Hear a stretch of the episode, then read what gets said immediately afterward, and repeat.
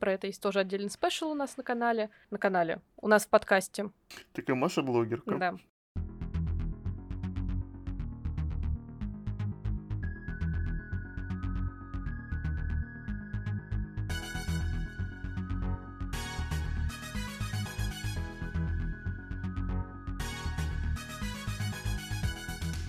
Всем привет! Привет! С вами книжный подкаст «Ретсенхэдс».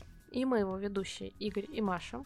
Вот как-то очень быстро пролетело 5 месяцев, или вообще такое ощущение, как будто целый год, и мы записываем снова книжные покупки, мы снова к ним возвращаемся, потому что за эти месяцы мы все равно купили достаточно много книг, а точнее я купил много книг, и просто не хватит, наверное, выпуска, чтобы озвучить вам все именно, и рассказать, почему я их купил, поэтому...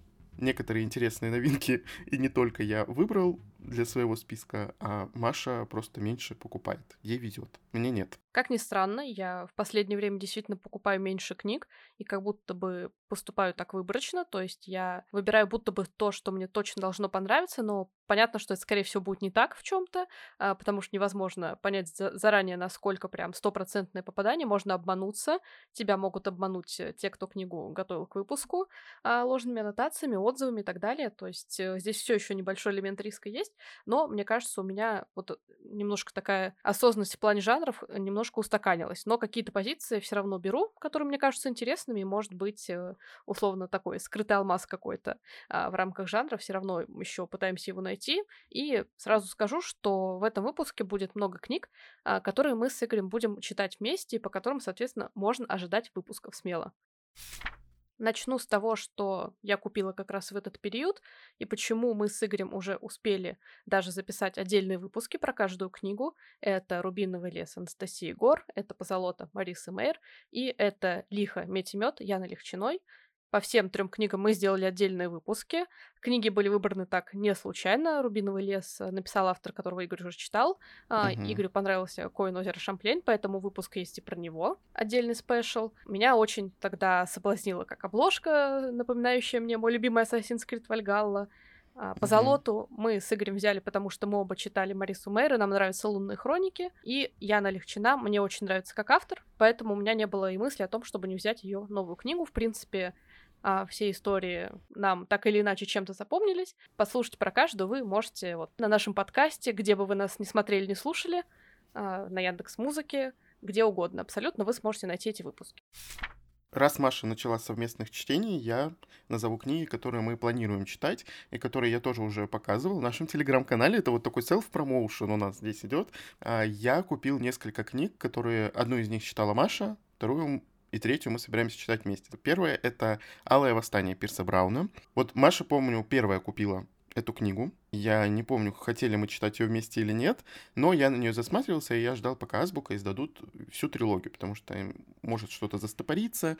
И, в общем, прочитав первую книгу, захочется читать дальше, а на бумаге этого нет. Короче, вот этот вот, хотел сказать плохое слово, но не буду, мне не нравится. Поэтому я дождался уже практически, когда...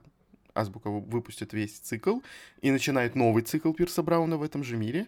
«Алое восстание» пока... Ну, могу назвать, что мы купили уже трилогию, потому что третья часть в предзаказе, и мы оформили оба предзаказа на нее, так что это еще и такой небольшой анонс. И планируем все-таки, наверное, читать ее вместе, и, возможно, будет выпуск. Да, это такая антиутопичная фантастика, действие, которое происходит, на Марсе, если я не ошибаюсь, прям даже, по-моему, там названа эта планета, и там очень интересная задумка, которая напомнила мне «Голодные игры», что есть класс людей, которых отправили на этот самый Марс, чтобы его исследовать именно вот под землей, понять, насколько там все вообще жизнеспособно, какие там есть ресурсы, ископаемые и так далее. И им не сказали, этим людям, что Марс вообще-то обитаемый, живой, и эти люди, которые отправили туда вот несчастных под землю, приехали сами, колонизировали Марс и стали там прекрасно себе спокойно жить, не сказав вот вторым людям, что вообще-то уже можно выходить на поверхность, и все будет хорошо. У них получился такой класс отступников какой-то из-за этого, пока один там персонаж внезапно не узнает, что наверху жизнь бьет ключом. Мне показалось это очень интересным. Там наверняка борьба с каким-то режимом будет, что-то еще.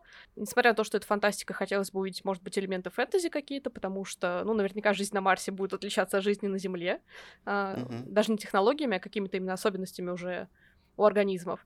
Поэтому мы с Игорем вот с интересом взяли трилогию. и будем читать, надеюсь, там относительно какое-то ближайшее время, потому что нам интересно. Следующая книга — это «Клинки императора» Брайана Стейвли, которую я взял всего лишь в одном экземпляре, ну, то есть имеется в виду не всю трилогию, потому что, ну, я мог безбашенно взять всю трилогию, не знаю, понравится мне или нет, я решил остановиться и взять только одну из них, и тоже на нее мы планируем, я думаю, выпуск, вот только я не знаю, как будет, прочитать всю трилогию и записать выпуск, или прочитать первую часть и записать выпуск, ну, подумаю, наверное, над этим. Маша тоже ее купила, и, честно говоря, соблазнила меня на покупку. Я купила всю трилогию, если что. Но мы поменялись местами. Я просто решила, что это фэнтези, такое более-менее классическое, да. Поэтому мне оно надо, у меня в последнее время настроение именно что-то такое, мне хочется более каких-то серьезных историй с продуманным большим миром, там наверняка будут какие-то интересные моменты, поэтому я решила взять сразу, тем более, что, вот, кстати, не сказала в этом случае про Пирса Брауна, он же не первый раз у нас выходит все-таки, и если в первом случае, в первом его издании мне оформление совсем не нравилось, то вот как сейчас издает Азбука, мне очень нравится, несмотря на то, что там есть и лица на обложке, и персонажи. Мы обычно с Игорем такое не любим, когда все настолько явно, но там как-то красиво это смотрится, поэтому мне нравится. Я поэтому решилась еще покупать переиздание, и, соответственно, обложки Брайана Стейвли мне тоже нравятся, они обещают что-то такое фэнтезийное прям, поэтому очень хочется вернуть этот дух старых классических книг типа Толкина, когда ты знаешь, что у тебя там на страницах ждет целый мир и будет что-то интересное. Да, Азбука сейчас очень красиво издает фэнтези, в том числе, и они сами рисуют обложки новые. Это очень классно. Следующая книга, Маша ее уже читала, это «Кровь изгнанника» Брайана Снова, только наслунда уже.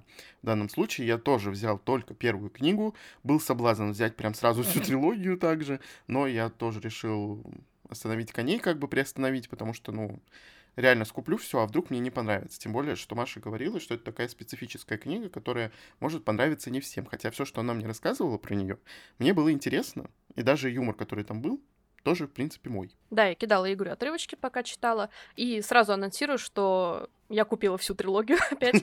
Ну, сначала я купила первую часть, прочитала ее, и потом в моей коллекции появилась. Ты не купила, я тебе ее подарил. Да, это правда. Игорь подарил мне первую часть, потому что я хотела. Вот это. Как, кстати, «Клинки императора» ты мне тоже подарил. Да. А вторые и третьи части я докупаю сама, если мне нравится. У нас просто есть правило не дарить циклы, но если это касается первых частей, это мы иногда нарушаем так. Всегда практически. Но не совсем. Это то, что Маша просит. Да. Нам в секретных подарках нельзя дарить друг другу какие-то циклы, но Маша нарушает иногда эти правила, так сказать. Но я тоже, я один раз тоже подарил что-то, цикл какой-то, не помню. Мне очень понравилась вот эта вот история про драконов, то, что от них очень сильно зависит вся экология, вся вот эта вот штука, связанная с миром. Вот это прям интересная часть, и будет интересно прочитать, и, возможно, тоже будет выпуск, так что это такой полуанонс. Не знамо когда, потому что книг очень много, когда это все будет читаться, вообще неизвестно, но вот. И мне еще нравится, что у Брайана Наслунда много деталей в книгах, в его книге в первой, во всяком случае, очень много упоминается каких-то ритуалов разных народов, которые там живут. Что касается драконов, то, как они влияют и, во-первых, на сам мир, в котором люди живут, и они даже влияют на экономику некоторых народов, потому что те додумались каким-то образом использовать драконов в своей промышленности, из-за этого там такая прямо симметрия идет королевств. Есть королевства, которые более сильные из того, что они убивают драконов, есть более слабые королевства, ну и в принципе это очень сильно влияет, и мне нравится, что в первой книге так много деталей. Автор нам рассказывает, что у нас складывается прям многогранный полноценный образ, и герой его, в принципе, мне тоже нравится. Нравится тем, что это, наверное, не совсем такое серьезное в классическом понимании фэнтези, что там есть место и черному юмору, например, такое тоже не всем может понравиться, но там без вот прям конкретной жести на самом деле, и его герой вот тоже наверняка многим читателям понравится. Следующая книга, которую купила уже я, «Мерзкая семерка». Я очень ждала ее от фанзона. Мне очень понравилась идея, и мне очень понравилась обложка, когда ее анонсировали. Все эти несколько месяцев, что были до выхода книги, я прям горела ей, рассказывала Игорю, как я хочу ее купить, ну когда же, когда она уже выйдет. И сейчас я как раз ее читаю, потому что это наконец свершилось. Не могу сказать, что мне пока очень нравится, скорее наоборот, ну, нравится, но не очень, потому что семерка и правда мерзкая. И к этому надо быть готовым, на самом деле, и не всем такое понравится читать. Там много описаний крови, прочих каких-то неприятностей, непотребностей, которые происходят во время боя, всякие физиологические реакции людей на происходящее во время боя и описание жестокости. То есть там чего только нет на самом деле. И главная фишка — это то, что речь в книге идет от лица вот антигероев, так называемых злодеев, которые должны были завоевать мир, но облажались, и в итоге они спасают этот мир от света, как ни странно. То есть немножко такая странная концепция у книги, из-за этого у меня небольшой диссонанс, потому что вроде бы хочется всегда, ну, как всегда, хочется проявлять эмпатию к героям, которые ведут рассказ, но в то же время ты понимаешь, что они вообще-то злодеи, нехорошие далеко персонажи, что у них нет там хороших качеств, добрых чувств и так далее, и, ну, как теряешься невольно, не понимаешь, за кого тебе болеть, за тех, против кого они выступают, хотя, казалось бы, в книгах так не должно происходить, или же болеть за этих злодеев уже тогда. То есть эта книга у меня небольшой диссонанс, но как опыт интересный. Будет, конечно, сильно зависеть от того, как эта история кончится, чем она кончится, будет ли там какая-нибудь условная мораль. Понятно, что мы читаем не для этого, но, мне кажется, всякая история должна к чему-то прийти, и что-то ты о ней должен у себя оставить, поэтому буду ждать и смотреть, чем уже кончится. Думаю, что скоро дочитаю и напишу наверняка опять-таки в наш Телеграм, куда мы с Игорем призываем вас подписываться. Ну, вообще, насколько я знаю, это прям темная, чернющая даже фэнтези, которая как-то еще отсылает к Глену Куку, то есть из такого разряда, где все реально мерзкое. Вот как название, так и книга. Следующая книга, и снова это часть трилогии, извините меня, но я тоже купил первую часть всего лишь. Это «Полночные близнецы» Холли Рейс. Это недавняя совершенно покупка, но смотрел я на нее давно, во-первых, потому что фиолетовая обложка, как бы, привет, ну ладно, я не только из-за обложки ее купил, я купил ее из-за какой-то путанной интересной аннотации, которая как-то связана с Лондоном, как-то связана со снами, мыслями и вот магией, именно связанной с этим. И плюс к тому же здесь у нас два героя-близнеца, как я понимаю, и вот с ними происходит какое-то действие. Это, как я уже сказал, трилогия, и я слышал хорошие отзывы о ней, поэтому почему бы и не попробовать. Поэтому купил только первую книгу. Всю трилогию я не стал, хотя, опять же, у меня был соблазн просто это взять все сразу. И Стейвли, и Даслунда, и вот эти вот все трилогии, вот эти набрать тут и сидеть над златом чахнуть, как говорится. Но, слава богу, я этого не сделал. Обмазываться трилогиями. Да, обмазываться просто трилогиями. Так что, как Маша, если я прочитаю ее в ближайшее время, я обязательно расскажу о ней в Телеграм-канале. Ну и вообще, я думаю, про все книги, которые мы здесь называем, либо будут выпуски, либо мы просто расскажем, чтобы не оставлять в таком подвешенном состоянии и вас, и нас. Из того, что меня интересовало, я купила еще одну книгу, которая называется «Серебряная клятва» Екатерины Звонцовой.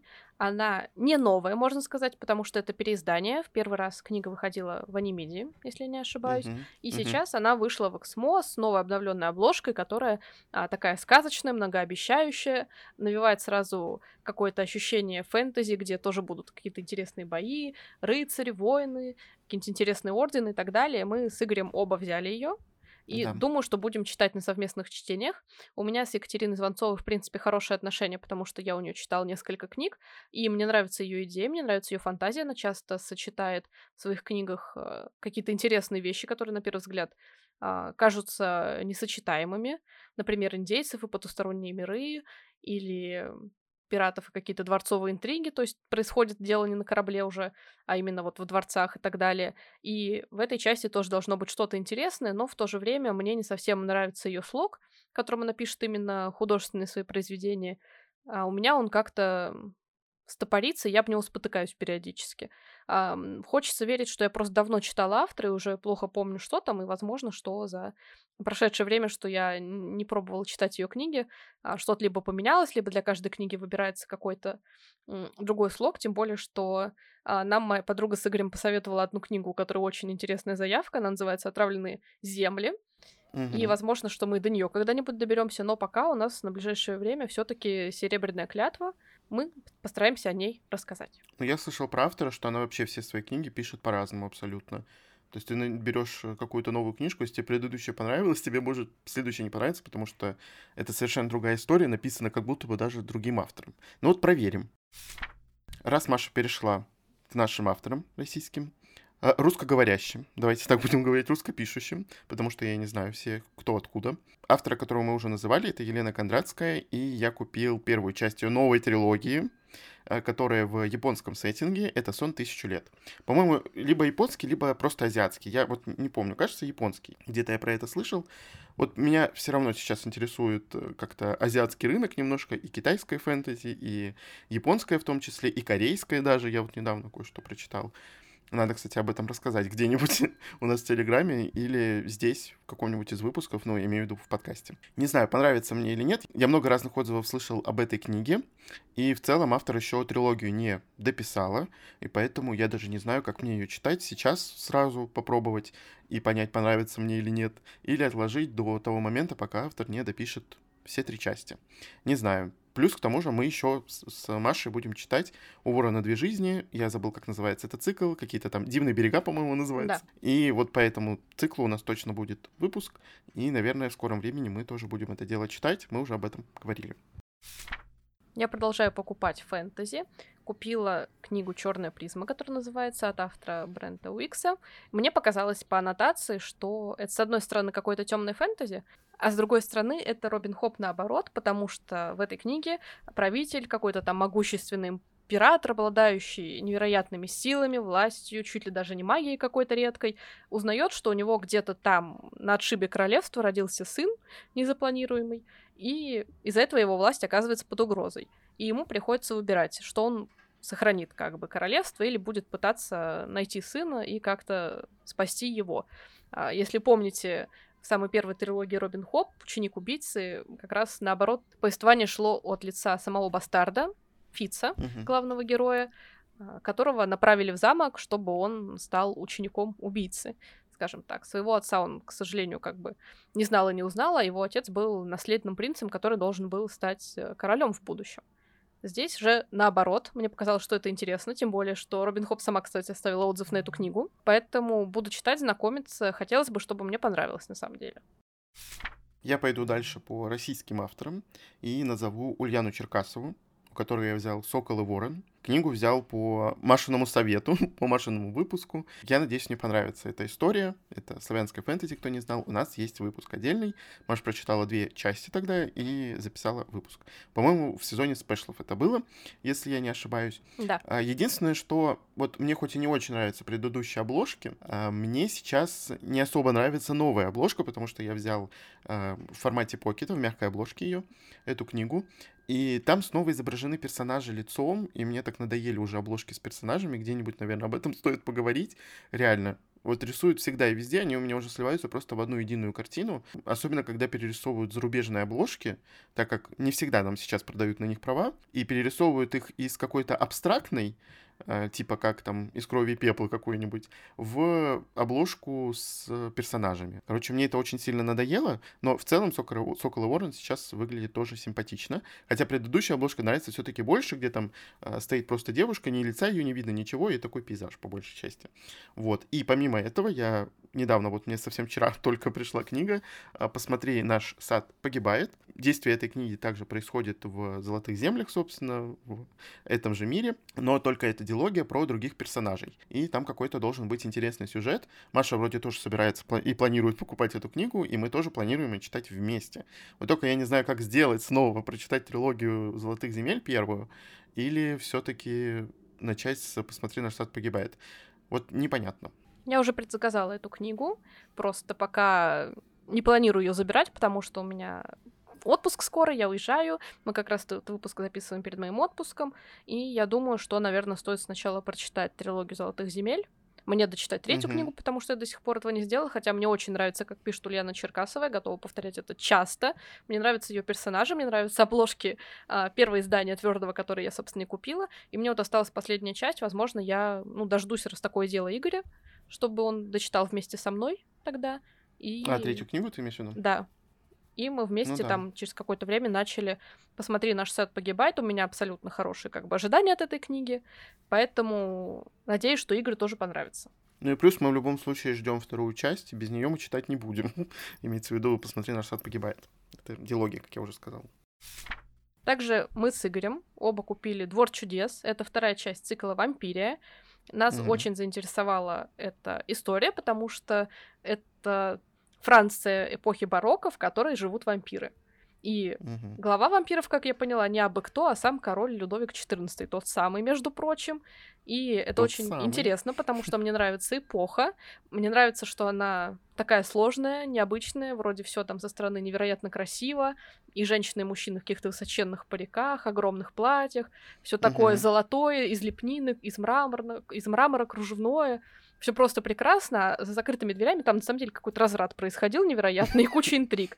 Если вы смотрели сериал «Версаль» когда-нибудь, то вы знаете, что, собственно, там и было. И очень интересно посмотреть, как развивалась бы эта историческая эпоха, если бы в нее существовали вампиры. Куда зашел бы Людовик XIV, будучи аж вампиром, если ему даже человеческое происхождение, скажем так, не мешало жить на всю катушку. Мы ждем третью часть. Она должна выйти в этом месяце, по идее. Да. Во всяком случае, надежда есть такая. И будем читать, получается, всю трилогию. Ну и надеемся, что рассказывать об этом вам. Следующая книга. Если вот сейчас посмотреть на все те книги, которые я назвал, это все циклы, между прочим. И в данном случае не исключение. Это «Восхождение фениксов», «Тэнся Гу Юань», «Китайская фэнтези», «После Мосян Тунсю».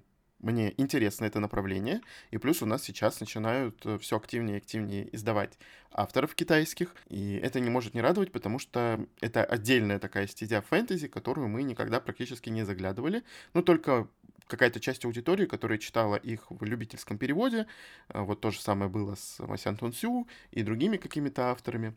«Восхождение фениксов», насколько я знаю, там планируется аж 6 частей, если я ничего не путаю. Книги большие вообще так-то, и китайские авторы мало не пишут. То есть они пишут подробно, с какими-то такими высокопарными описаниями и эмоциями и так далее. В общем, что-то интересное, и я надеюсь, мне понравится «Восхождение фениксов».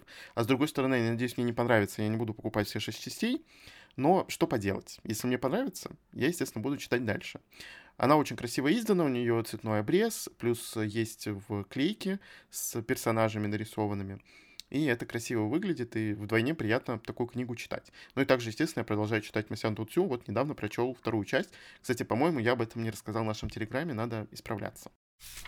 Я также за этот период купила книгу своего автопокупаемого автора, Джон Харрис, книга «Синяя соляная тропа». Мне очень нравится, как издают вот эти книги у Джон Харрис лайкбук, но говорят, что они сами по себе, в принципе, не очень хорошие, во всяком случае, на фоне остального творчества. Игорь читал, ему не особо понравилось. Мне понравилось. Да? Да. То есть у меня есть шанс, что и мне понравится. Я читал «Карман ворон» из этой же серии. У нее, по-моему, всего 3 книжки есть в этой серии. Третью не знаю, сдадут или нет. Я также купил «Синюю соляную тропу». Мне понравился. Это даже не роман, это какая-то повесть, наверное. Она, получается, как-то интерпретирует немножко иначе легенды всякие. «Карман ворон» выглядел симпатично, хотя я знаю деталь, по которой Маше может не понравиться эта книжка. Но вот «Синяя соляная тропа», наверное, понравится. В скором времени буду читать. Мне нравится то, что там легенда о Шелке. Это очень интересные представители мифологии. Хотелось бы про них почитать, поэтому все равно небольшой кусочек надежды я как бы оставляю.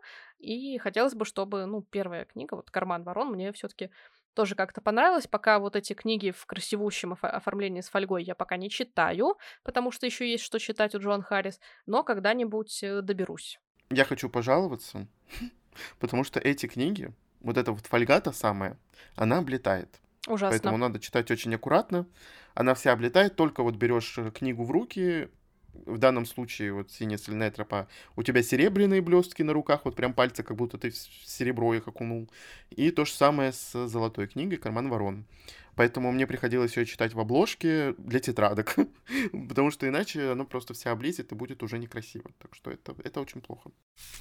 Сейчас будет необычный такой рассказ о книге, потому что эта книга еще не вышла, но она совсем скоро выйдет. Я ее уже предзаказал, и я по-любому ее куплю. Это Horror Mall Грейди Хендрикса. Не новое имя на нашем рынке, у него выходило еще несколько книг, они все разные. И, собственно, эта книга Horror Mall, она выглядит как каталог Икеи. И там действие происходит примерно в похожем магазине. И это триллер какой-то, там, видимо, происходит какое-то убийство, плюс оно связано с мистикой. Там, по-моему, есть еще какие-то призраки. У автора еще выходило несколько книг тоже примерно с какой-то такой мистической атмосферой, и также мистика присутствует там, и про вампиров, по-моему, и про каких-то серийных убийц, и про каких-то демонов, которые вселяются в людей. В общем, если мне понравится Horror Mall, я познакомлюсь с автором дальше. Плюс эта книга очень красиво выглядит и очень интересно издана. Хотелось бы, конечно, посмотреть на нее вживую. В оригинале она прям реально как каталог, то есть в мягкой обложке, такая вся расхлябанная, грубо говоря.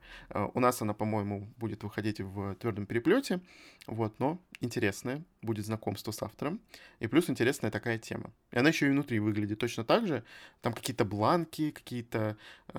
Как это сказать? В общем, непонятные вещи. Ладно. И оформление выглядит так же, как примерно каталог.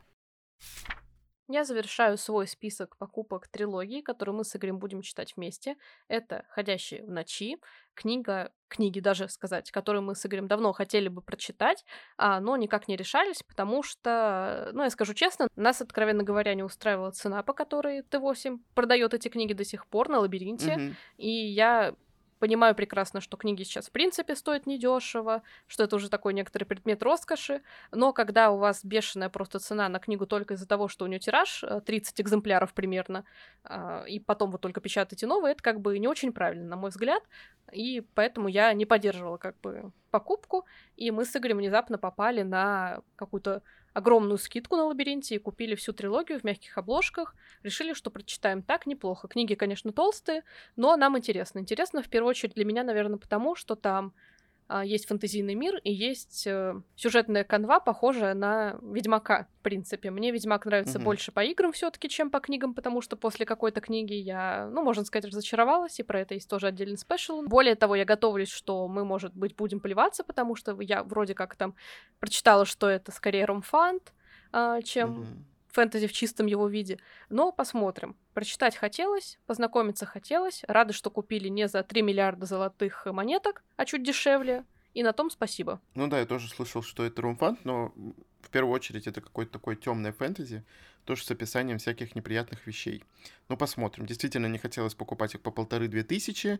Я готов потратить 1500-2000 на какое-нибудь подарочное издание, но не на какую-то странную белую бумагу, которая есть в Т8. Я считаю, что это не совсем правильное вложение. Вообще думал, что когда-нибудь пересдадут эту трилогию где-нибудь в каком-нибудь издательстве подешевле, но пока мы имеем, что имеем. Может быть, авторам даже и не хочется идти куда-то дальше. В мягких обложках тоже нормально, просто мы решили, что если мы их не купим в бумаге, то мы их вообще никогда не прочитаем, так как до электронки вообще не пойми, кто когда из нас доберется. Мы обещали себе, и вам в том числе, а по итогу мы опять накупили всего непонятного. Я тоже завершу выпуск еще одной книгой, и снова это цикловая книжка, но только уже 4-я, не начало, не что-то мне неизвестное. Это «Испытание Трейси Вульф». Продолжаем кринжатину. Я не знаю, насколько это дальше будет кринжатина. Первая часть — это, конечно, вообще очень странная книга, хотя она мне в целом понравилась. То есть я знал, зачем я иду, я знал, что я буду читать. Из «Азиада» я вам уже рассказывал, что там что-то типа сериала «Вэнсдэй», и мне кажется, «Вэнсдэй» вдохновились, создатели этого сериала вдохновились этой книгой, почему-то жажда именно Трейси Вульф. Там тоже школа, где разные существа. Единственное, что главная героиня не знает, что есть сверхъестественные существа в этом мире. Она приезжает в эту школу, они все выглядят как люди. На самом деле никто из них не людь. То есть никто из них не человек. Это интересная история, но главная героиня практически до самого конца. Все знают все, главная героиня ничего не знает, и мы уже догадываемся и ржем над ней, что она такая: а что это было? А кто это? А где это? Что за тайны? А мы-то все знаем уже, понятное дело. И это 4-я часть. Вроде как там обещают завершение именно линии главной героини, а дальше 5-я и 6-я, по-моему, будет даже 7-я. Господи, куда она расписалась так? Не знаю. Там будет какой-то другой немножко сюжет. Я проверю это, потому что мне придется перечитать первые 2 части, так как я их читал не пойми когда. Мне будет интересно. Вам расскажу, наверное, об этом. Может быть, буду что-нибудь такое кринжовое постить в наш Телеграм. Как-то мы сегодня в этом выпуске очень сильно наш Телеграм пиарим. Но почему бы и нет? Мы имеем на это право. Вот таким были списки наших с Игорем покупок. Приятно, что эта рубрика становится более-менее традиционной, но не такой уж частой, чтобы у нас успело набраться книг, про которые мы могли бы рассказать. И сегодня было много анонсов, мне кажется, грядущих выпусков по совместным чтениям в том числе. И, конечно же, много приглашений в наш Телеграм-канал. Приглашаем с удовольствием, потому что мы стали чаще с Игорем там появляться, там стало больше постов от нас, больше каких-то наших впечатлений о книгах, которые в подкаст явно не войдут, потому что, не находится им пока место туда, поэтому зовем активно туда и напоминаем, что вы можете и дальше слушать нас каждую среду на всех доступных подкаст-платформах. Всем пока. Пока.